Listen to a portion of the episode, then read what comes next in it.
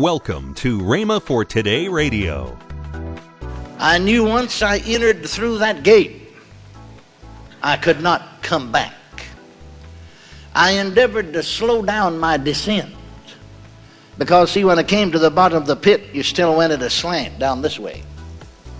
I was conscious of the fact when I came to the bottom of that pit that there was some kind of a creature that met me. I didn't look at him. My gaze was riveted to the gates, the entrance into hell. Yet I knew he was right there by my right side. I didn't know for a good many years till I discovered in the scriptures later, in the book of Isaiah, the Bible said, hell from beneath is moved to meet thee at thy coming. It stirreth up the dead for thee. You're listening to Rhema for Today with Ken and Lynette Hagin. Today we continue the series, My Life and Ministry by Kenneth E. Hagin. Stay tuned as we listen to this powerful, timeless teaching. Also, later in today's program, I'll give you the details on this month's special offer, which includes the message you will hear today. Right now, here's Kenneth E. Hagin's classic message. And just as Grandpa's clock struck seven thirty, my heart stopped beating within my bosom. And I could feel faster than you could snap your finger. The blood ceased to circulate. Way down at the end of my toes, my toes seemed to go numb. My feet, my ankles, my knees, my hips, my stomach, my heart. I leaped out of my body. I did not lose consciousness. I leaped out of my body like a diver would leap off of a diving board into the swimming pool. I knew it was outside my body. I could see them in the room, but I couldn't contact them. I began to descend. I had it in my mind to say goodbye to Mama, Granny as we called her, and my little brother. But I leaped out of my body before I said goodbye to them. When I said goodbye, I was going down, down into a pit, like you'd go down into a well or a cavern or a cave. And I did not know that my voice, physical voice, picked that up. I knew I was going down in that place when I said goodbye. But all three of them testified later, when you said goodbye, your voice sounded like you was away down in a cave or a cavern or something.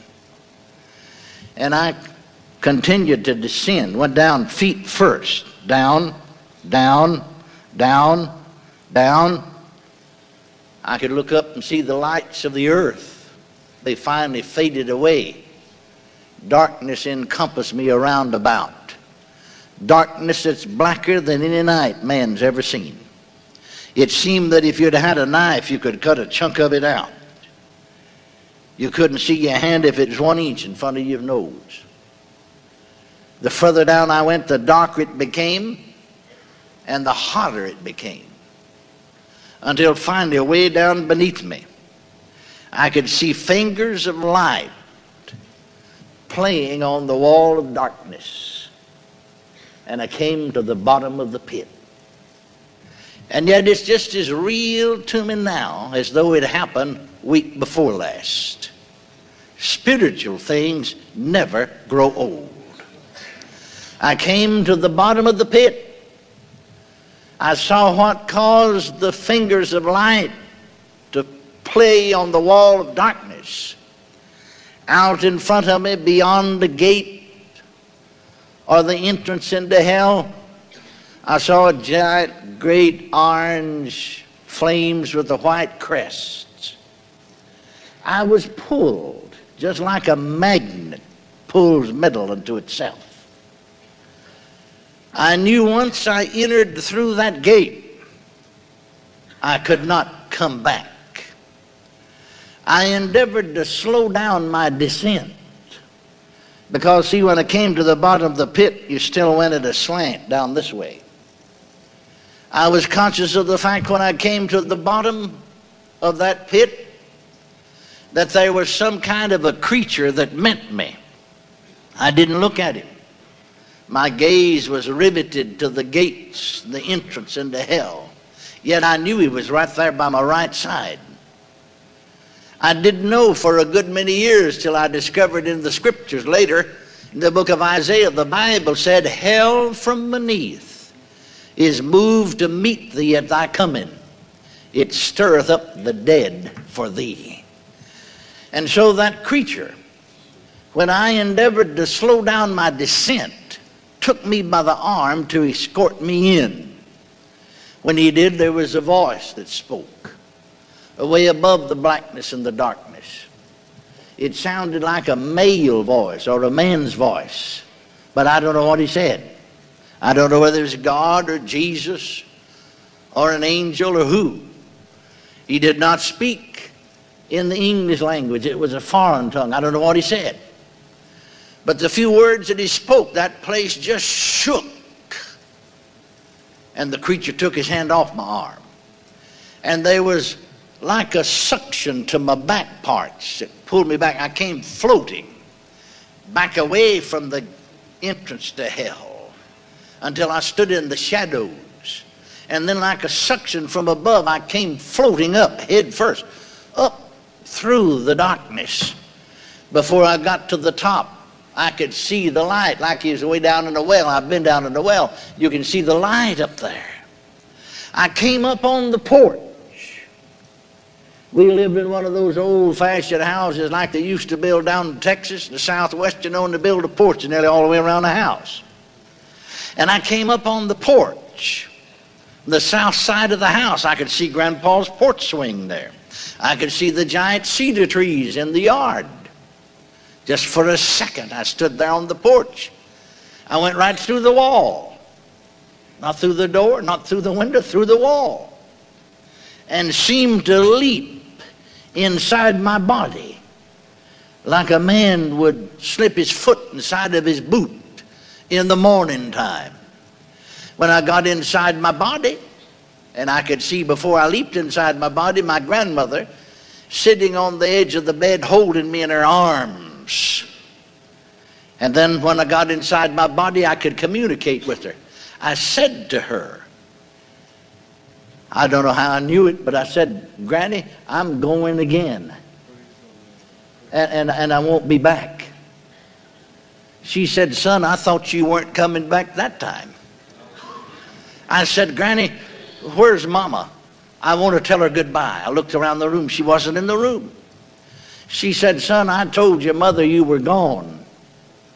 And she rushed out the door praying. And then I heard her. She was over on the north side of the house, and I came up on the south side. I heard her. She came back around that porch, praying at the top of her voice. Folks tell me later on that they could hear her for blocks around, crying and praying. And I said, uh, and so my mother called to her. I said, I want to tell Mama goodbye. And she called Lily, but she couldn't make her hear because Mama was praying so loud. If you're not ready to go, you want somebody with you. You're afraid. You're afraid. And I said, Granny, don't leave me. Don't leave me. I, I'm afraid I'll go while you're gone. I want somebody with me. Don't leave me. And so she gathered me in her arms again. And I said, tell Mama I said goodbye. Tell Mama I said I love her. Tell Mama I said I appreciate her staying with us. My daddy forsook us when I was six years of age. And Mama was left with four children to endeavor to make a living for. With all the trouble that she had. And being just a baby Christian and not knowing how to cast a burden upon the Lord. She had a complete nervous, mental, and physical breakdown. And I said, tell Mama I appreciate everything she's ever done for me and for all of us. And you tell Mama that I said if I've ever put a wrinkle in her face or a gray hair in her head, I'm sorry. And I asked her to forgive me. And I felt myself slipping. I said, Granny, I'm going again.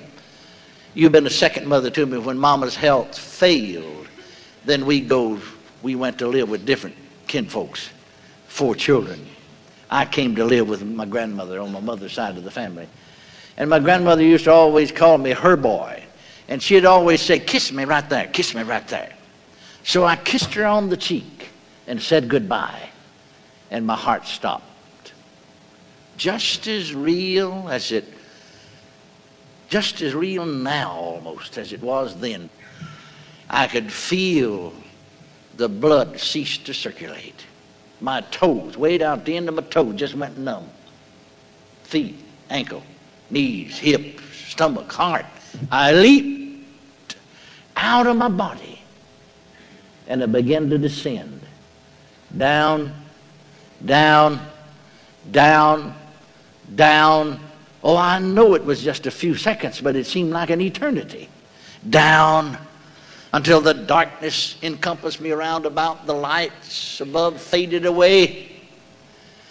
The further down you went, the hotter it became and the darker it became. Until I came again to the bottom of the pit and saw the entrance to hell, the gate as I call it, or gates. I was conscious that that creature met me. I endeavored to slow down my descent. It seemed like you're just floating down. And yet it seemed like there was a pull that pulled you. And that creature took me by the arm. And when he did, that voice spoke. A male voice, a man's voice. I don't know what he said. It was a foreign tongue. But when he spoke, that whole place just shook. That creature took his hand off my arm. It was like a suction to my back.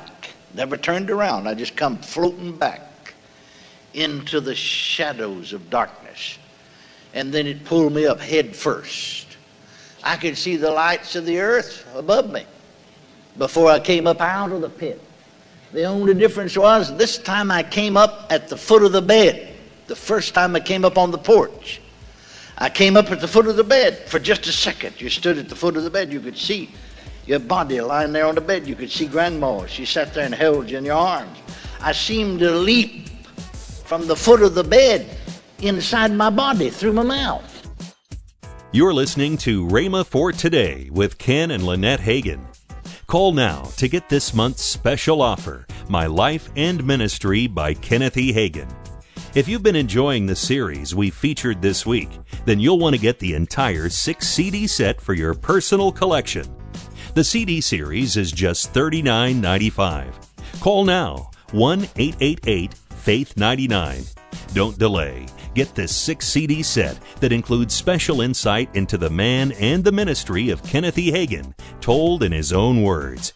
Call one eight eight eight, faith nine nine. That's one eight eight eight, faith nine nine. Faith ninety-nine. Or if you prefer, write Kenneth Hagin Ministries. Our address is P O Box five oh one two six, Tulsa, Oklahoma seven four one five zero.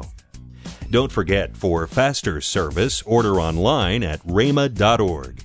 That's R H E M A dot O R G. Now, let's join Ken and Lynette Hagin. And don't forget, we're in Oklahoma City. Right. Rhema Bible Church is there every Sunday night at six p.m. at eighty-nine twenty-one Northwest Expressway. So come over and visit our church there. Well, I say enjoy the weekend and come and, how, and experience Sunday morning on Sunday night. That's right. Right. That's what we're always saying. Help Rhema reach out to the communities in Oklahoma that have been so devastated by the recent tornadoes.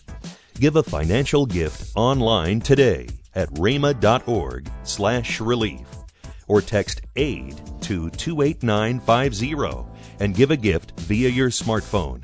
Message and data rates may apply. Again, that website is rhema.org slash relief. Thank you for helping Rhema bring hope, help, and healing to the world. Make plans to join us next week at this same time and station for more of this series by Kenneth E. Hagin. That's next week here on Rhema for Today with Ken and Lynette Hagin.